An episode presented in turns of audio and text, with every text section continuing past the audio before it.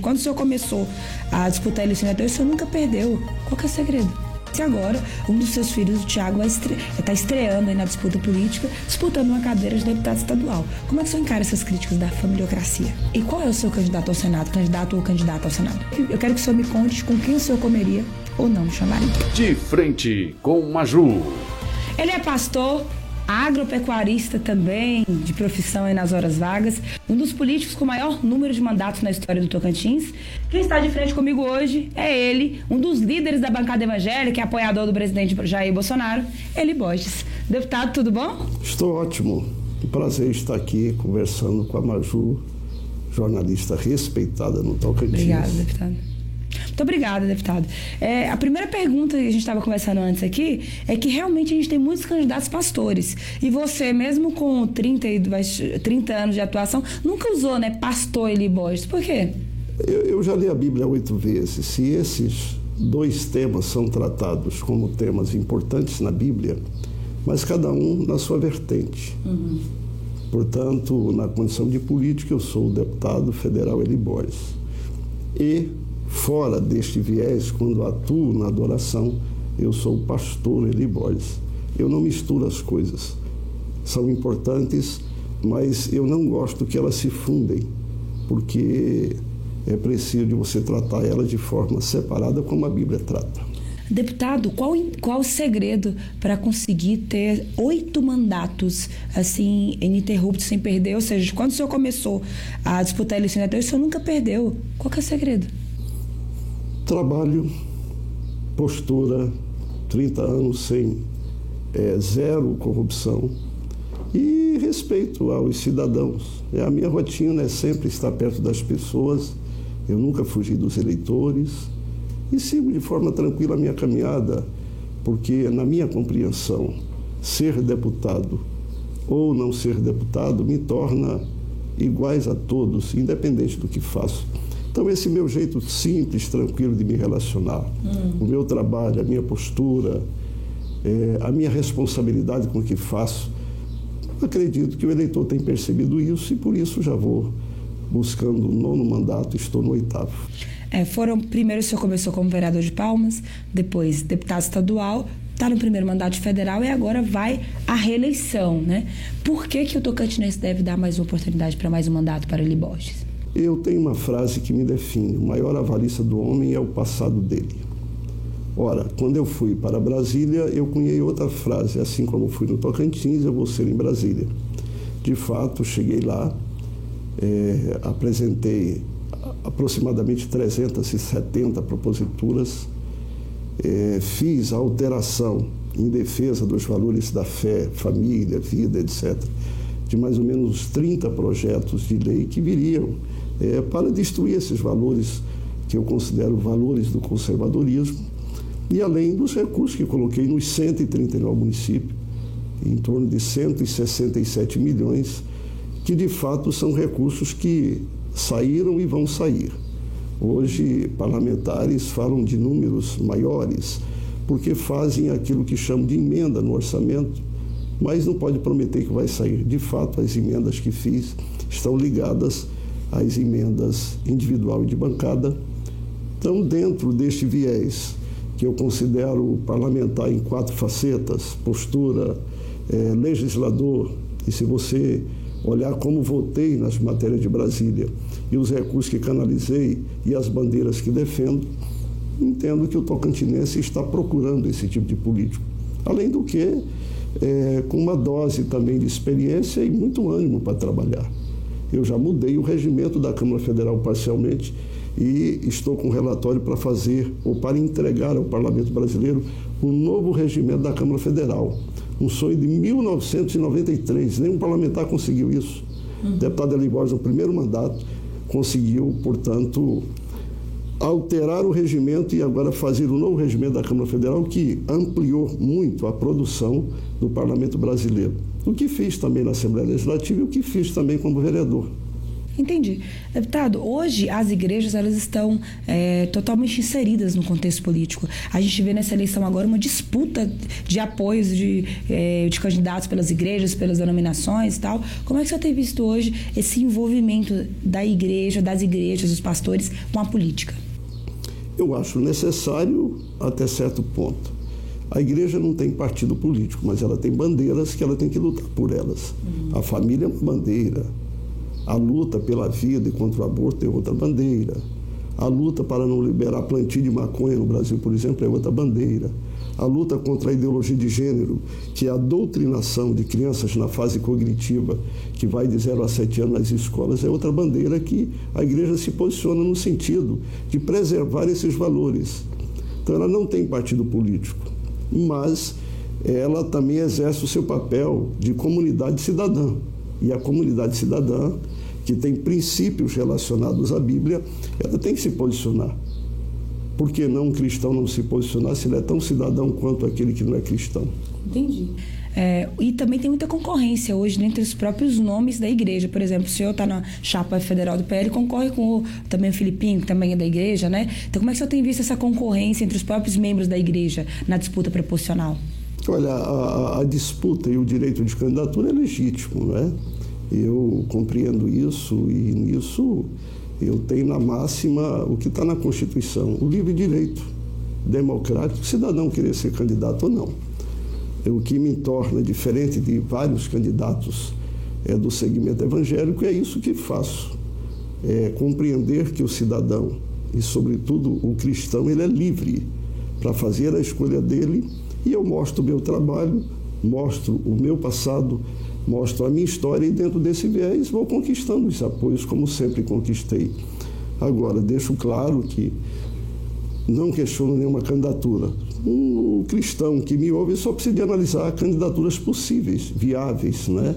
Nós não podemos também trabalhar com candidaturas que eu chamo candidaturas escadinha, porque é, as figuras que já estão nessa procura aí são figuras é, já mais ou menos conhecidas da sociedade. Se qualquer um que concorre comigo se sente com chance, ótimo, é um direito, é ir à luta. Uhum. Deputado, me conta aqui, o senhor é, alimentou alguma expectativa de ser candidato ao Senado, sinceramente? Sem medo de, de te enganar. Eu cheguei a postular isso de maneira forte dentro do partido, porque eu compreendi que era um momento que eu teria uma chance real eu sairia de Palmas aí com pelo menos 40% do eleitorado. E como eu estou no PL do 22 do Dimas, eu teria, de Araguaína, acredito que teria ali mais pelo menos 40% do eleitorado de Araguaína.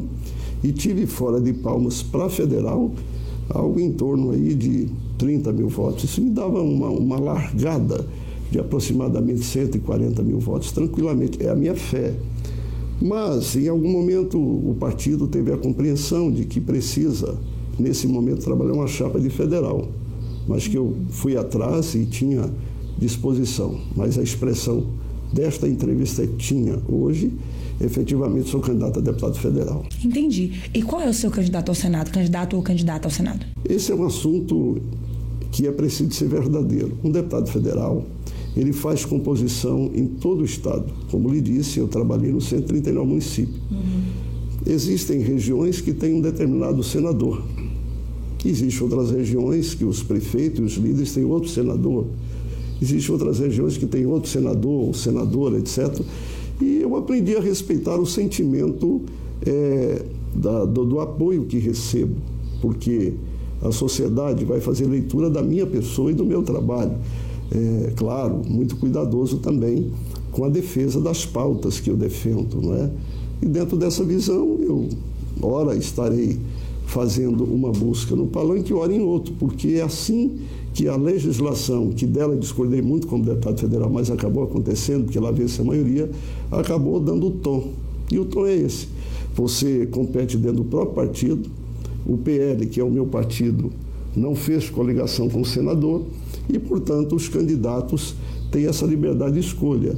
Eu já fui procurado por vários, recentemente pelo, pelo Carlesse, há, há, há, uma questão colocada aí, mas ele é candidato, a justiça o acolheu. Uhum. E se acolheu, se ele defende o agronegócio, se ele defende a família, como defendeu todas as vezes que procurei, se ele apoia o 22 do, do, do Bolsonaro, com certeza é uma excelente opção. Mas eu ainda não defini esse assunto. Uhum. E tenho sido procurado também por outros senadores, uhum. é, de forma mais insistente, é, pelo nome que citei e também pelos outros.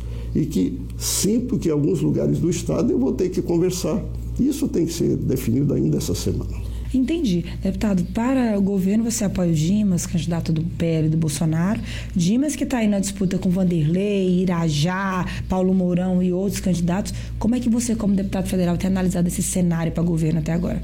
Olha, eu acho que o grito de largada vai começar efetivamente dia primeiro. Uhum. No momento, muitas especulações. Eu estou no PL 22, que tem o, o Dimas como candidato e o Bolsonaro como candidato à presidência eu gosto de analisar o currículo histórico, né? Uhum. Então entendo que nesta composição partidária o Dimas é a opção que eu tenho que defender. Mas eu não tenho inimigos na política.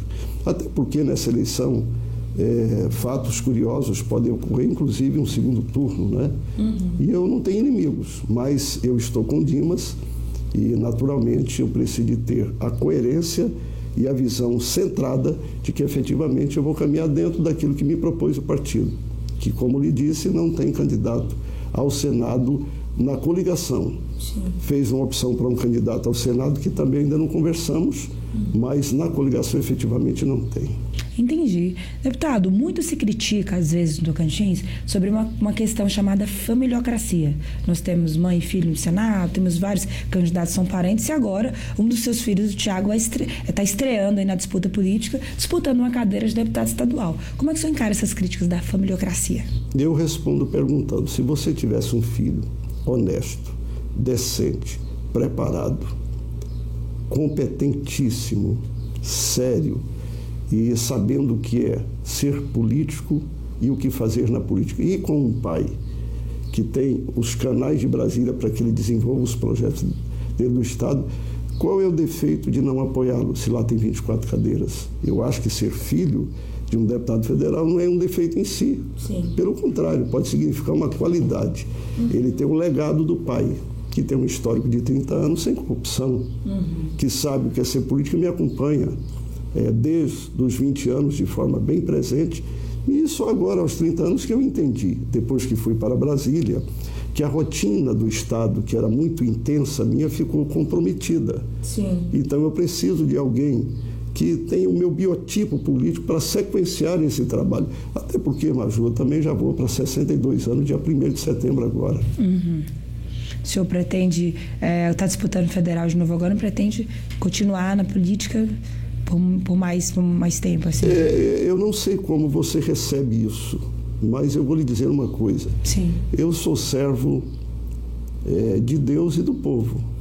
Eu estou aqui, sou candidato a federal. Daqui quatro anos, se eu estou firme, saudável, tranquilo, uhum. consciente da missão, se tiver que continuar, eu vou continuar tranquilamente. Quem sabe, não postulando é, outros níveis ou não.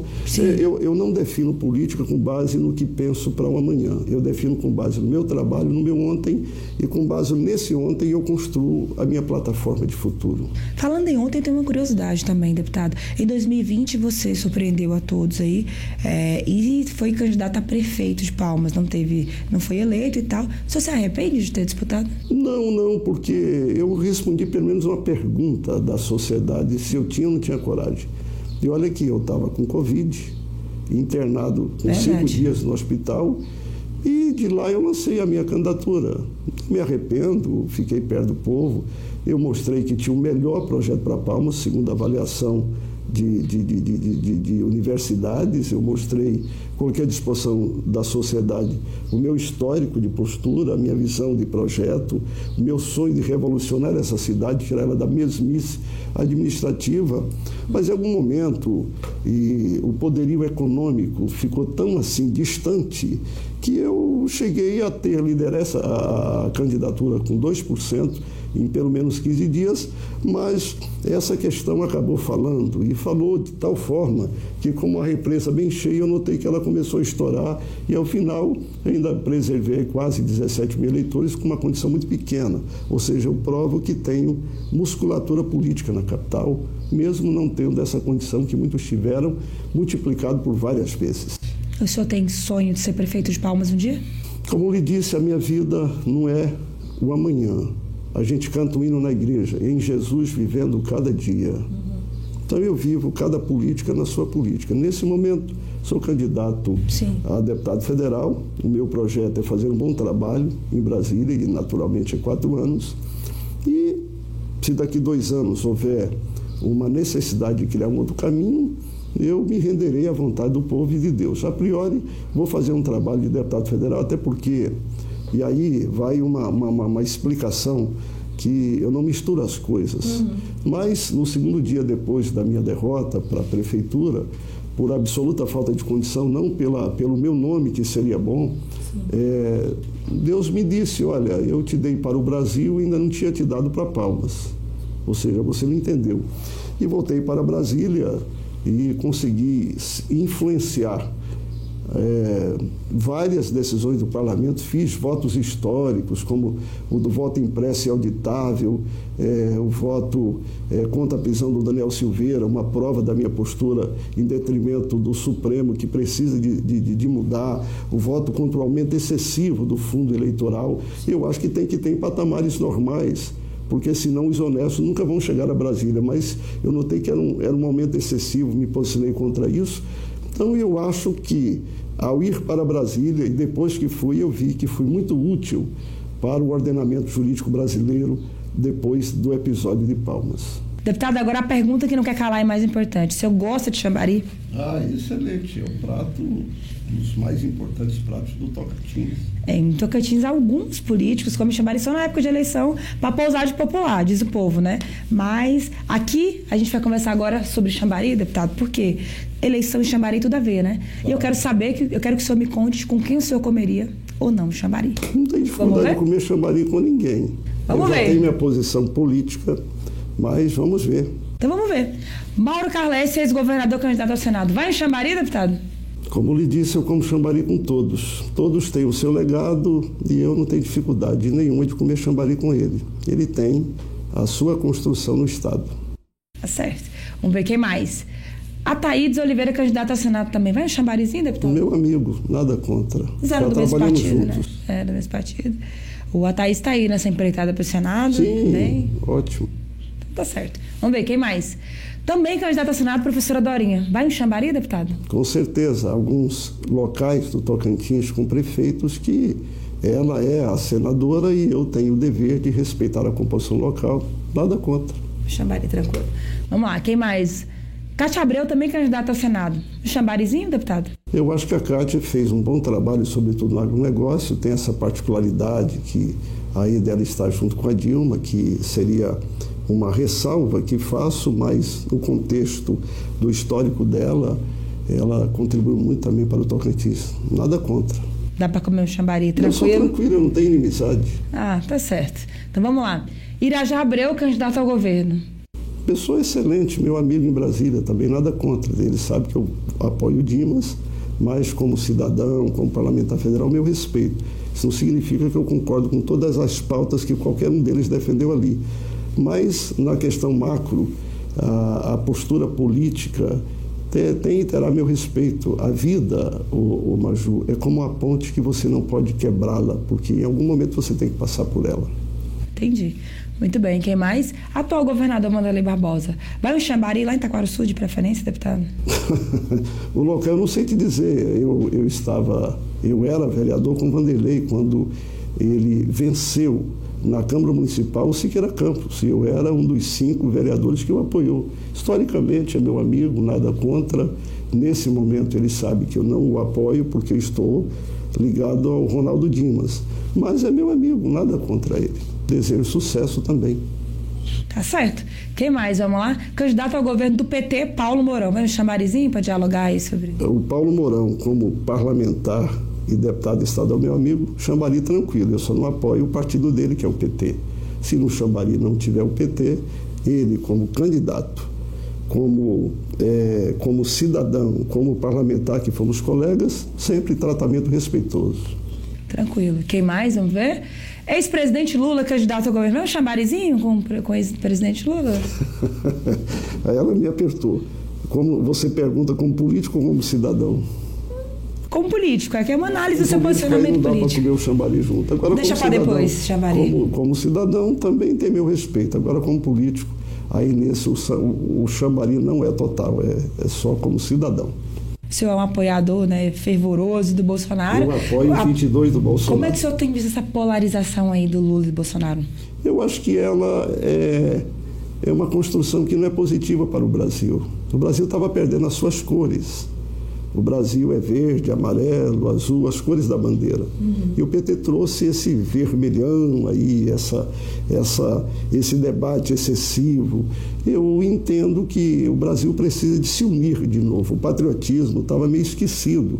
Eu ainda sou da época da, é, da, da, da, da matéria na escola chamada OSPB Organização Social e Política Brasileira.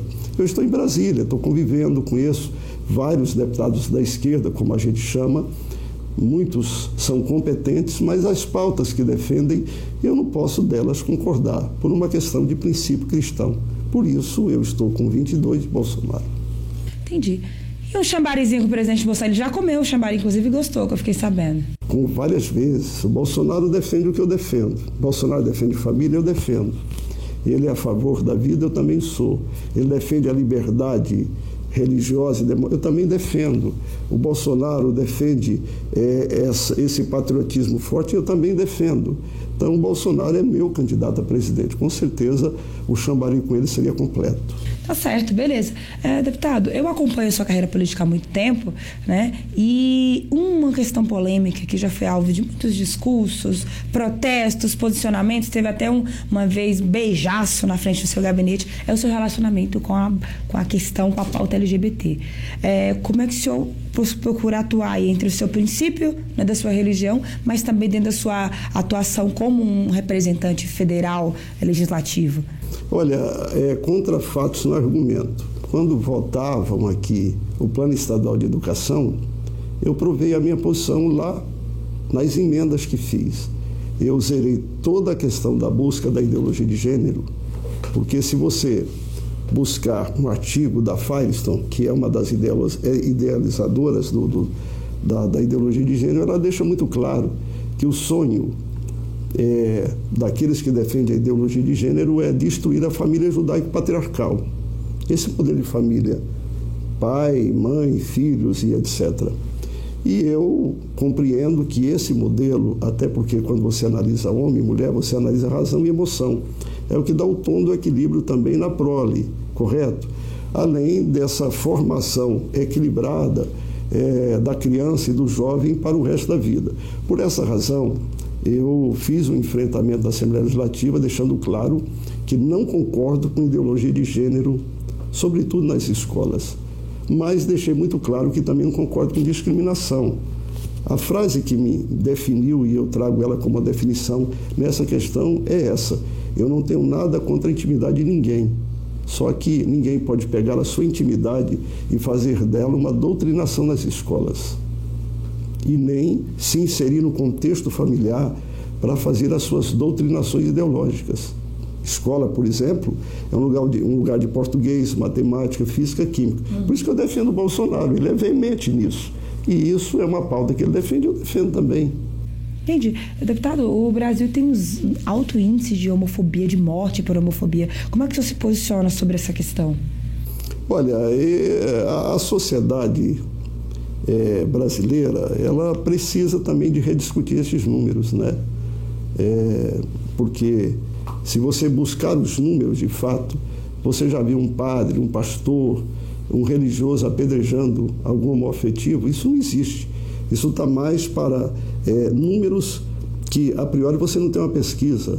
Se você analisar os números reais, você vai descobrir que a maioria dos problemas está ligado entre eles mesmos Não, as religiões acolhem todos eles. Agora, nós temos a nossa linha de condução à luz da Bíblia mas nós não os discriminamos. Eu desafiei o LGBT, por exemplo, em Brasília uma vez, hum. dizendo: vamos fazer o seguinte, vocês ficam do lado e a, e a, igreja fica do outro. E vamos ver quem acolhe mais, quem dá mais apoio emocional, psicológico, na hora das crises existencial. As igrejas vão ganhar de vocês. Então, igrejas não são homofóbicas. No Brasil, nós temos muito mais cristofobia, bibliofobia, igrejofobia do que, de fato, homofobia. A maioria dos crimes, é a maioria, são crimes passionais. Então, nós não podemos é, arcar com essa conta. Nós somos orientados a não discriminar. Isso não significa concordar, mas significa respeitar a intimidade de qualquer um. Agora, quando você trata desse assunto com uma criança, você está falando com seres inocentes que está na sua fase cognitiva, que vai de 0 a 7 anos. Uhum. E eles não podem ser doutrinados não apenas por ideólogos de gênero, não, não.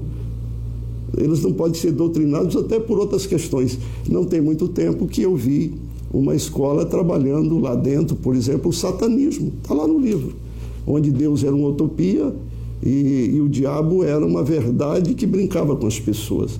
Então, se a gente não preservar esses valores é, que formatam o caráter do ser humano, a consciência do ser humano, onde é que nós vamos parar? Porque a sociedade ela está relativizando tudo. Uhum. Nós estamos entrando no viés da sociedade onde tudo pode e nada é errado. Só que o ser humano ele foi construído para ter regra, para ter critérios, para ter posições. É, e, e, a democracia é muito clara nesse sentido. Democracia é liberdade, mas é uma liberdade até certo ponto, porque depois vira libertinagem. Então nós somos seres humanos, somos é, uma tricotomia, espírito, alma e corpo, não sei se vão entender isso, portanto temos que manter um equilíbrio dentro de nós dentro daquilo que diz a própria construção do ser humano. Porque eu sou explicado pela biologia. A biologia é uma ciência. Homem, mulher, isso é ciência. Hum. E se o cidadão faz uma outra opção, terá meu respeito.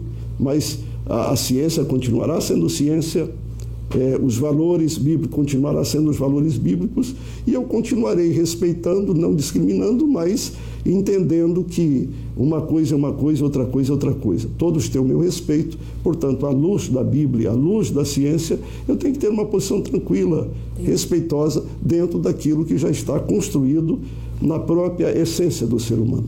Entendi. Deputado Ali Borges, muito obrigada pela sua presença. Conversamos aí sobre política, posicionamentos, um pouco da sua atuação lá na Câmara Federal. Agradecer, desejar boa sorte aí na sua caminhada, que a população tocantinense decida aí se o senhor merece mais um mandato ou não. Agradecer e deixar o espaço para fazer suas considerações Bom, finais. A, a, primeira pergunta, e, e você não colocou o chambari com a Maju Cotrim. Ah! Eu não estava aí, é. não é? Se tiver, me convide, né? Estou é. à disposição. Bom, eu quero agradecer ao Tocantinense que já me deu oito mandatos. Quero dizer que continuarei respeitando cada um deles na sua essência, na sua liberdade de escolha. Pesquise o deputado Eli Borges e vê se ele tem postura, vê se ele já desviou um centavo do dinheiro público em 30 anos de vida pública. Olha, eu nunca peguei mais o auxílio moradia quando era deputado estadual. Eu acho que isso, isso tem um valor que precisa de ser colocado na mesa do debate. Uhum. Isso é fato. E contra fatos não é argumento. Isso também é Bíblia. A Bíblia diz que pelo fruto se conhece a árvore. Ponto de número dois. Pesquise o meu trabalho parlamentar desde a época de vereador e percebam é, como eu legislei as propostas que apresentei e como eu votei, porque no voto você conhece efetivamente o político que você está escolhendo. E a terceira coisa, averigue-se 167 milhões e para onde eu destinei também fala de mim como essência. Para você ter uma ideia, foram em torno de 10 milhões para 5 mil cirurgias eletivas, 1.400 cirurgias de catarata, 6 mil óculos aproximadamente, é, quase um hospital do Covid em Palmas, foi todo o recurso que eu consegui. Então, as minhas emendas também falam muito de mim, porque eu visei o ser humano como pessoa. Dos 167 milhões, quase 90 milhões foram para a saúde, porque lá está o maior gargalo. Então, Dentro desta visão, eu estou à sua disposição. Você não perguntou e eu vou dizer também que tem o meu Tiagão Borges, né? é o 22 e 100 que está na luta, que tem o mesmo perfil, o mesmo biotipo, e o Eli Borges, esse paizão que gosta muito do filho e gosta do tocantinense. É isso, que Deus nos abençoe. Obrigada, deputado, sucesso aí. E você que está nos acompanhando, continue acompanhando toda a cobertura diária da Gazeta das Eleições 2022, as apurações, as entrevistas, conteúdo exclusivo especial. Em breve vem debate entre os candidatos e você confere tudo aqui diariamente acessando gazetadocerrado.com.br. Você já sabe, aqui, antes de ser notícia, tem que ser verdade. Até a próxima, um abraço.